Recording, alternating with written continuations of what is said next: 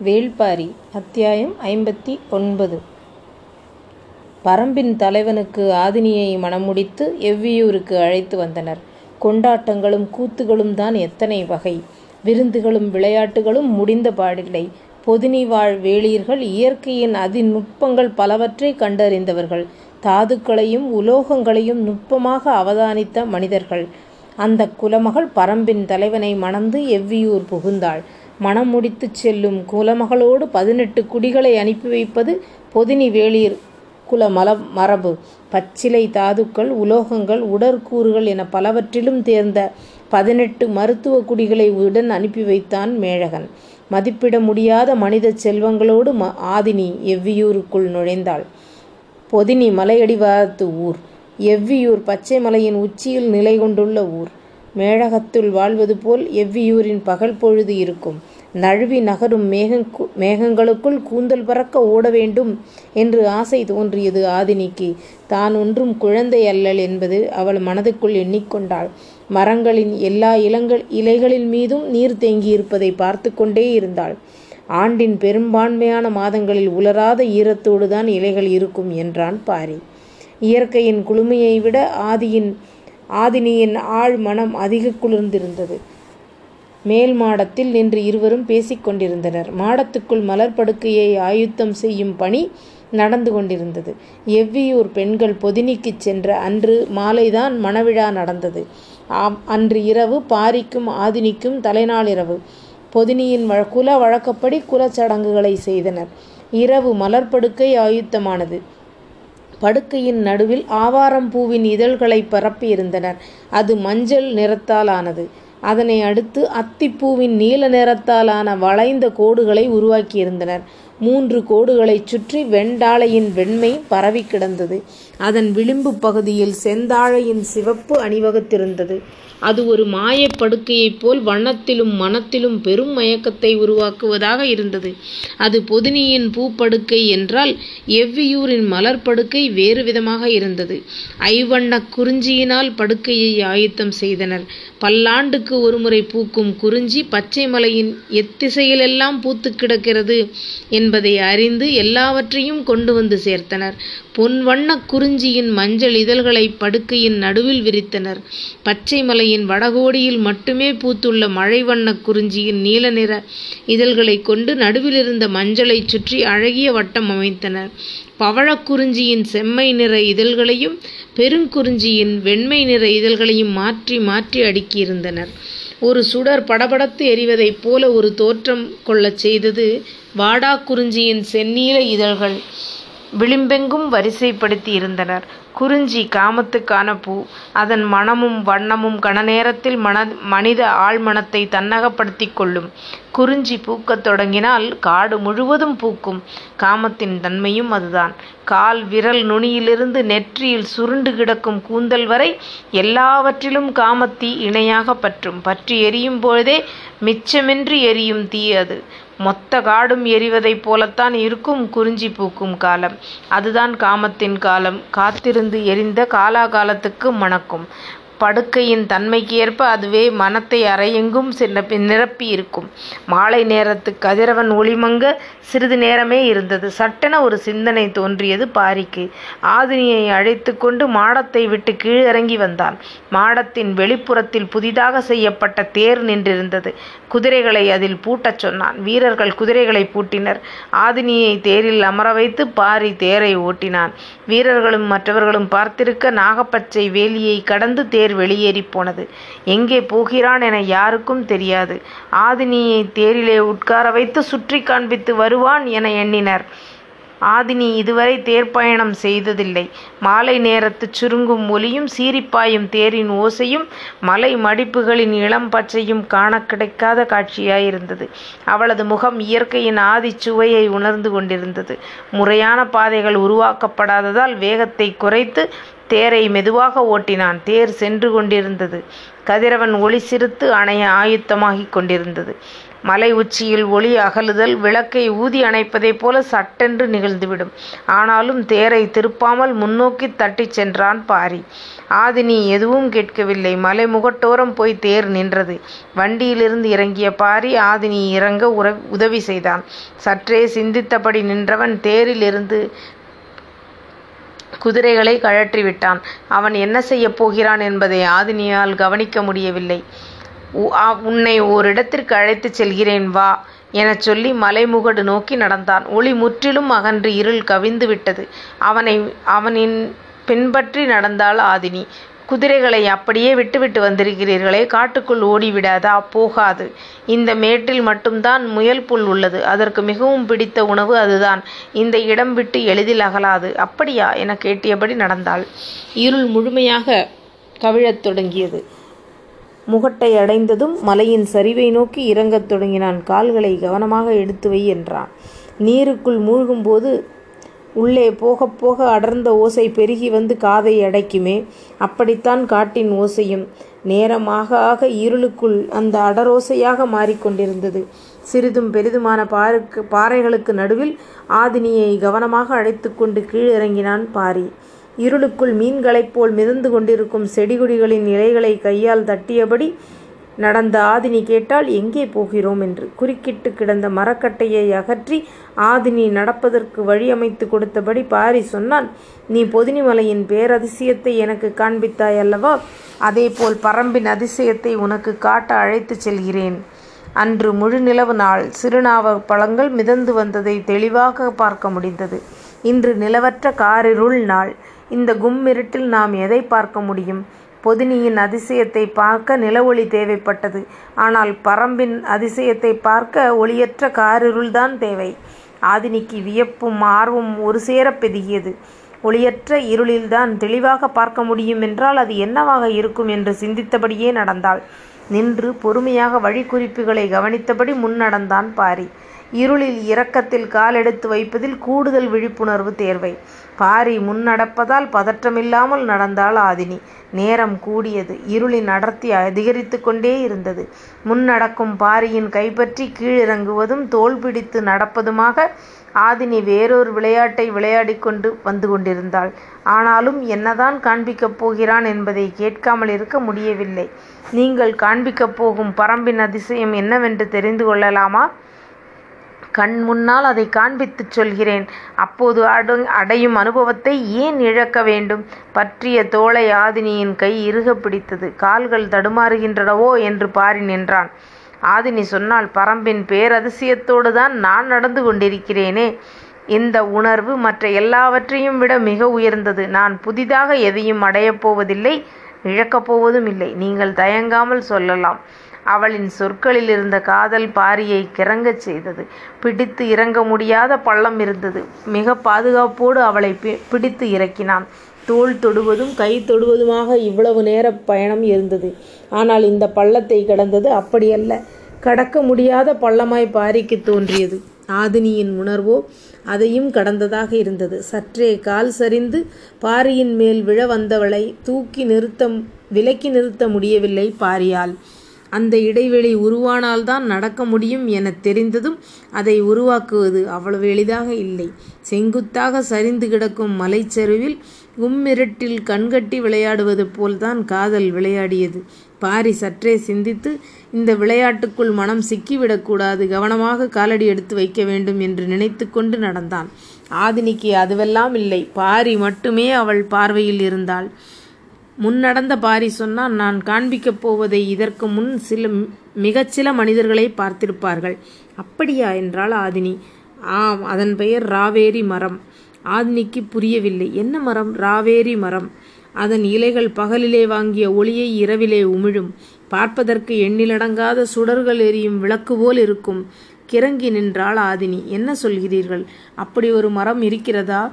ஆம் மழை நீரை உள்வாங்கிய மண் ஊற்றாக கசிகிறதல்லவா அதேபோல் பகல் முழுவதும் ஒளியை உள்வாங்கி இரவு முழுவதும் வெளிச்சத்தை கசியவிடும். பார்ப்பதற்கு மரம் பற்றி எரிவது போல் இருக்கும். சொல் கேட்டு நின்ற ஆதினியின் தோல் தொட்டான் பாரி. கனவிலிருந்து மீண்டவளைப் போல் மீண்டாள். இன்னும் எவ்வளவு தொலைவில் அந்த மரத்தைப் பார்க்கலாம்? சிறிது தொலைவு இறங்கினால் சரிவு பாறைகள் முடிச்சிட்டது போல் கிடக்கும். அங்கிருந்து பார்த்தால் எதிரிருக்கும் மலைச்சரிவில் ராவேரி மரம் தெரியும். ஆனால் ஆதினியால் ஆசையை அடக்க முடியவில்லை. ஒளிரும் மரத்தை பார்க்கும் வாய்ப்பை அந்த கணத்தை மன மனம் அடைய நினைத்தது. இப்பொழுதுதான் இன்னும் கவனத்தோடு நடக்க வேண்டிய இடம். எனவே பார்த்து வா என்று சொல்லியபடியே நடந்தான் பாரி. நீங்கள் எப்பொழுது அந்த மரத்தை பார்த்தீர்கள்? காடறிய பயணப்படும் போது தேக்கன் காண்பித்தார். பல ஆண்டுகள் ஆகியிருக்குமே அதன் பிறகு அதனை பார்க்கவில்லையா? இல்லை இல்லை. பகலில் அந்த மரத்தை நம்மால் கண்டறிய முடியாது. அந்த மரம் பகலில் எப்படி இருக்கும் என்று இதுவரை யாருக்கும் தெரியாது. இரவு நேரத்தில் எதிர்குன்றில் நின்று பார்த்தால்தான் அறிய முடியும். அதுவும் நிலவற்ற இதுபோன்ற காரிருள் நாளின் நள்ளிரவில்தான் நன்றாக காண முடியும். அதற்கான வாய்ப்பே இப்பொழுதுதான் அமைந்துள்ளது என்று சொல்லியபடி அழைத்துச் சென்றான்.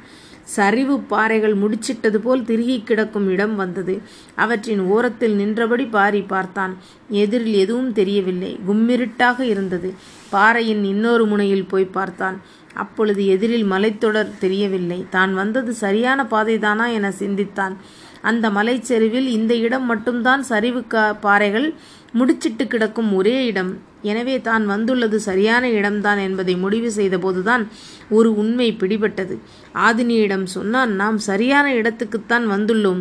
ஆனால் மேகக்கூட்டங்கள் இரு மலைகளுக்கும் இடையில் முழுமையாக இறங்கி நிற்கின்றன. அதனால்தான் எரி எதிரில் இருக்கும் மலைத்தொடர் நம் கண்களுக்கு தெரியவில்லை. ஆதினியின் முகம் சற்றே கவலையடைந்தது. அப்படியென்றால் நம்மால் இன்று பார்க்க முடியாதா?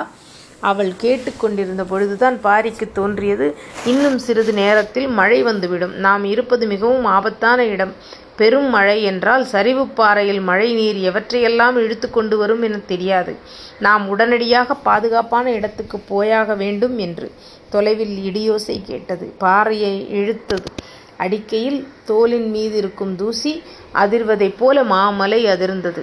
பெரும் மின்னல் ஒன்று வெட்டி இறங்கியது. ம மொத்த மலைத்தொடரின் மீதும் ஒளியின் கண் திறந்து மூடியது. சரிவு பாறையை நோக்கி இப்பொழுது இர இடப்புறம் போவதுதான் பாதுகாப்பானது என கருதிய பாரி ஆதினியின் கைப்பிடித்து கொண்டு வேக வேகமாக நடந்தான். இவ்வளவு வேகமாக இருளுக்குள் நடப்பது சரியில்லை என தோன்றியது. ஆனாலும் வேறு வழியின்றி நடந்தான். அடுத்த மின்னல்கள் இறங்கத் தொடங்கியது. மின்னல் ஒளியால் தென்பட்ட பாதையை வைத்து விரைந்து அழைத்துச் சென்றான் அவன். என் எண்ணி வந்தது போல் பிளவுண்ட பாறைகளுக்கு நடுவில் பெருங்குகை ஒன்று இருந்தது. விரைந்து வந்து குகைக்குள் நுழைந்தனர். கொட்டும் மழையில் கொட்டம் தொடங்கியது. எங்கும் மழையின் பேரோசை. இடியால் இடுங்கி நடுங்கியது காடு. உரிய நேரத்தில் குகைக்குள் அண்டியதால் ஆபத்திலிருந்து தப்பித்தோம். நாம் இருப்பது மலையின் சரிவான பகுதி. மேலேறவும் முடியாது கீழிறங்கவும் முடியாது. இந்த பகுதியில் பாதுகாப்பாக அண்டுவதற்கு இந்த ஒற்றை குகை மட்டும்தான் உண்டு என்று பாரி சொல்லிக் கொண்டிருந்தான். காரிருளும் அடர்மழையும் சற்றே அச்சத்தை வரவைப்பதாக இருந்தது. மின்னல்கள் இடைவெளியின்றி இறங்கிக் கொண்டிருந்தன. ஆனாலும் மின்னல் ஒளியில் குகையின் உட்புறத்தை பார்க்க முடியவில்லை. எவ்வளவு உள்வாங்கிய குகை இது? இதற்குள் எந்த விலங்குகள் ஏதேனும் பதுங்கி இருக்குமோ? என்று எண்ணங்கள் தோன்றியபடி இருக்க ஆதினி அமைதியானாள். இடுப்பில் இருக்கும் சிறு வாள் தவிர பாரியிடம் வேறு ஆயுதங்கள் இல்லை என்பதையும் அவள் கவனித்தபடியே இருந்தாள். மழையின் பேரோசை அடங்கும் வரை ஆதினி அமைதி நீடிக்கும் என்பது உணர்ந்தான் பாரி. குகையின் நடுவே இருந்த சிறு பாறையின் மீது ஆதினி தோல் சாய்ந்து உட்கார்ந்திருந்தாள். ராவேணி ம ராவேரி மரத்தை ஆதினிக்கு காட்ட வேண்டும் என்ற ஆர்வத்தில் மேகத்தின் தன்மையை கவனிக்காமல் இருந்துவிட்டோம் என்று தோன்றியது. கவனித்திருந்தாலும் வராமல் இருந்திருப்போமா என்பது தெரியாது. காதல் இடி மின்னலுக்கு விலகி நடக்கத் தெரியாத உயிரினம் என்று மனதில் நினைத்தபடி உட்கார்ந்திருந்தான். ஒளியை உருவாக்க எந்த ஏற்பாடும் இல்லாமல் வந்துவிட்டோமே என்பதுதான் பாரிக்கு குறையாகப்பட்டது. நீண்ட நேரம் கழித்து மழை நின்றது. அதன் பிறகுதான் நீரின் ஓசை மேலேறி மேலேறி வந்தது. காற்றெங்கும் ஈரம் மிதந்தபடி இருந்தது. குகையின் உள்ளொடுங்கித்தான் உட்கார்ந்திருந்தனர். ஆனால் நீர்த்தொட்டிக்குள் இருப்பது போல் இருந்தது. குளிர் நடுக்கியது. முகம் பார்க்க முடியாத கும்மிரட்டு. மழை பெய்யும் வரை விடாது வெட்டிய மின்னல் ஒளியில் அவ்வப்போது குகைக்குள் வெளிச்சம் தென்பட்டது. மழை நின்ற பிறகு இருளின் அடர்த்தி மிகவும் அதிகமானது. பாரியின் இடக்கையை இறுகி பற்றியபடி இருந்தாள் ஆதினி. பொழுதாகிக் கொண்டிருந்தது. இப் இந்நேரம் நள்ளிரவு கடந்திருக்கும் என்று நினைத்த பாரி முதன்முறையாக ஐயம் வந்தது. பொழுது நள்ளிரவை கடந்திருக்குமா இல்லையா? ஏன் குழப்பம்? ஆதினியின் பாதுகாப்பு மீதே கவனம் கொண்டிருந்ததால் பொழுதின் ஓட்டத்தை சரியாக மதிப்பிட முடியவில்லை. எப்படியோ விடிந்த பிறகுதான் குகை விட்டு அகல முடியும். ஆதினியை இங்கேயே படுக்கச் சொல்லலாம். ஆனால் அவள் படுக்க மாட்டாள் என்று எண்ணியபடியே இருந்தான். கும்மிருட்டின் அச்சம் எளிதில் மனம் விட்டு ஒழியாது. அதுவும் உள்காட்டின் அடர்குகைக்குள். ஆதினிக்கு அவ்வப்போது எழும் ஐயமே தான் கண்களை திறந்திருக்கிறோமா மூடியிருக்கிறோமா என்பதுதான். இரண்டுக்கும் எந்தவித வேறுபாடும் இல்லாத நிலையில் பாரியின் கையை இறுக பற்றுவதன்றி வேறு எதையும் கவனிக்க முடியவில்லை. எந்த சொல் கொண்டு இந்த அமைதியை குலைப்பது என்று பாரி சிந்தித்துக் கொண்டிருக்கையில் குகையின் உள் அடுக்கிலிருந்து சிற்றொளி ஒன்று வெளிப்பட்டது. அதை உணர்ந்த கணம் சட்டென குகையின் உட்பகுதியை நோக்கி திரும்பினான் பாரி. தோளிலே சாய்ந்திருந்த ஆதினி திடுக்கிட்டு நடுங்கினாள். உள்ளே இருப்பது விலங்கா? எந்த வகையான விலங்கு என்பதையும் கவனிக்க முடியவில்லை. சட்டென குகையை விட்டு வெளியே போய் நின்று அதை எதிர்கொள்வது பாதுகாப்பானதா? உள்ளேயே எதிர்கொள்வது பாதுகாப்பானதா? என்று பாரியால் முடிவெடுக்க முடியவில்லை. ஒளியின் அளவு கூடிக்கொண்டே இருப்பது போல் தோன்றியது. ஒளியின் தன்மை எதனையும் கணிக்க முடியாததாக இருந்தது. பரவும் ஒளிக்கு பின்னால் இருப்பது பாறையா இருளா? அல்லது மிருகத்தின் உடலா? எதுவும் புலப்படவில்லை. இவ்வளவு குழப்பங்கள் வாழ்வில் இதுவரை ஏற்பட்டதே இல்லை. இயற்கையில் கணிக்க முடியாத கூர் முனையில் முன்னால் நின்று கொண்டிருந்தான் பாரி. காடு அறியும் காலத்தில் கூட இவ்வளவு பதற்றமான கணத்தை சந்தித்ததில்லை. இப்பொழுது ஏற்படும் பதற்றத்துக்கு காரணம் ஆதினி. எது நடந்தாலும் அவளுக்கு பாதிப்பு எதுவும் ஏற்படக்கூடாது என்பதுதான். ஒளியின் அளவு கூடிக்கொண்டே வந்தது. மஞ்சள் கலந்த வெண்ணொளி பாறையின் இடுக்கின் ஓரத்தில் நீரோடுவது போல் கசிந்து ஓடியது. பாரியால் புரிந்து கொள்ள முடியவில்லை. இதென்ன உயிரினமா? தாதுக்களின் கசிவா? அல்லது ஏதாவது ஆபத்தின் அடையாளமா? ஒன்றும் புரியவில்லை. சட்டென ஆதினியை இழுத்துக்கொண்டு வெளியேறி விடலாம் என்று தோன்றியது. ஆனால் மதம் மனம் அதனை செய்ய மறுத்தது. ஒளியின் நீளம் அதிகமாகிக் கொண்டே இருந்தது. அதன் நீளம் அதிகமாக அதிகமாக குகை முழுவதும் செவ்வொளி பரவியது. இது என்ன என்பதை புரியவில்லையே என்று துணிந்து அருகில் போக முடிவெடுத்தான் பாரி. ஆதினியின் இருகப்பிடியை தளர்த்தி முயற்சி செய்யும் போது பரவும் நீளொளியின் முனைப்பகுதி குச்சி போல் மேலெழுந்தது. ஒரு கணம் குப் குப்பென வேர்த்தது பாரிக்கு. அறிவு ஐயத்தின் புள்ளியை கண்டறிந்தது. அந்த ஐயத்தை நோக்கியே சிந்திக்கத் தொடங்கியது. ஏறக்குறைய பாரி அது என்ன என்பதை கணி கணிக்கத் தொடங்கினான். சற்று முன்னால் நகர்ந்து பார்ப்போம் என்று எண்ணி அதற்கு இடப்புறமாக மெல்ல நகர்ந்து பார்த்தான். அவன் கணித்தது சரியானது என்று உறுதிப்படுத்திய கணம் காடு அதிர்வதைப் போல் கத்த வேண்டும் என்று தோன்றியது. ஆனால் ஆதினி அச்சமடைவாள். அதுவும் இடம் விட்டு விலகி பொந்துக்குள் ஓடிவிடும் என்பதால் மகிழ்வை அடக்க முடியாமல் அடக்கினான். அவ்வளவு நேரம் உரையிலிருந்த ஆயுதத்தை பிடித்திருந்த வழக்கையே இப்போது ஆதினியை இறுக அணைத்தான். அவளுக்கு காரணம் புரியவில்லை. கட்டற்ற மகிழும் கசியும் காதல் மொழியில் சொன்னான் ஆதினி நீ பார்த்து கொண்டிருப்பது இந்த புவியின் பேரதிசயம். அவளுக்கு புரியவில்லை. ராவேரி மரத்தை பார்த்த பரம்பு மக்கள் பலர் உண்டு. ஆனால் பல தலைமுறைகளாக மனிதர்கள் பார்த்திராத ஒன்றை நாம் இப்பொழுது பார்த்து கொண்டிருக்கிறோம். அச்சம் நீங்காத குரலில் பாரியின் கைகளை அணைத்தபடி அது என்ன அது சொல்? என்றாள். இதுதான் ஒளி உமிழும் வெண்சாரை நாகர்குடியின் தெய்வம். இதை பார்த்தவர்கள் மரணமில்லா பெருவாழ்வு வாழ்வார்கள் என்று நாகர்கள் நம்புகிறார்கள்.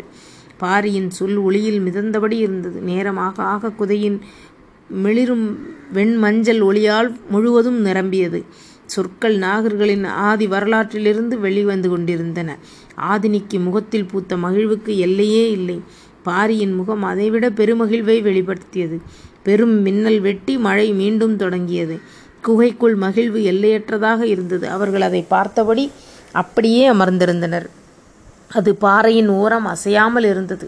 செதில்களின் அசைவு சிற்றகலின் நாக்கு அசைவதைப் போல் ஒளியை அசைத்து கொண்டே இருந்தது. காலம் காலமாக இருக்கும் கதை ஒன்று காட்சியாக மாறிக்கொண்டிருக்கும் அதிசயத்தை கண்ணருகே பார்த்து கொண்டிருந்தன. இருவர்கள் இருவருக்கும் இமைகள் துடிக்கவில்லை. உற்று பார்த்து கொண்டிருக்கும் முகம் அசையவில்லை. ஆனாலும் ஒளியின் அளவு கூடுவதை அவர்களால் கவனம் கொள்ள முடியவில்லை. அதிசயத்தை அளவிட முடியாது. மனம் கரைந்த ஒன்றை கணக்கிட முடியாது. அதுதான் நிகழ்ந்து கொண்டிருந்தது. உற்று பார்த்து கொண்டிருந்த ஆதினி சட்டென திடுக்கிட்டு தில்லி எழுந்தாள். என்னவென பார்த்தான் பாதி. ஆதினி அருகில் இருந்த பாறை இடுக்கிலென்று இன்னொன்று ஊர்ந்து வந்து அதனை நோக்கி போய்க் கொண்டிருந்தது. பார்த்தபடி பாரியின் வலப்புறம் வந்து பதுங்கி உட்கார்ந்தாள். ஒளி உமிழும் இரு வெண்கோடுகளும் ஒன்றாக சந்தித்தன. சிறிது நேரத்தில் ஒன்றை ஒன்றி சுற்றி பின்னத் தொடங்கியது. காற்றுக்கு அசையும் சுடரொளி போல வெண்ணொளி கூடி குறைந்து கொண்டிருந்தது. இரவு முழுவதும் ஒளிச்சுடர்கள் இரண்டும் ஒன்றை ஒன்று பின்னியபடியே இருந்தது. ஆதினி பாரியின் கைகளை இறுகப் பற்றினாள். அச்சம் முதிர்ந்த கணத்தில் ஆசை மேலேறத் தொடங்கியது. வெண்ணொளி பின்னுவது போல் இரு இருளுக்குள் இருந்த உருவங்களும் தயங்கி தயங்கி பின்னத் தொடங்கின. மழையின் ஓசையைப் போல மூச்சின் காற்றின் ஓசையும் கூடிக்கொண்டே வந்தது. எவ்வியூர் மாளிகையில் ஐவகை குறிஞ்சி மலர் கொண்ட படுக்கையை ஒரு ஓவியம் போல் வரைந்து வைத்திருந்தனர். ஆனால் குறிஞ்சி நிலத்தின் உள்ளங்கைக்குள் காமம் தானே தனக்கான ஓவியத்தை வரைந்து கொண்டிருந்தது.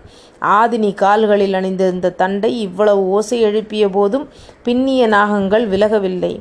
காமம் விலக முடியாத விளையாட்டு. நாகங்களும் விலகவில்லை. நாகம் கண்டும் வில விலகவில்லை. அடுத்த அத்தியாயம். நாளைக்கு பார்க்கலாமா?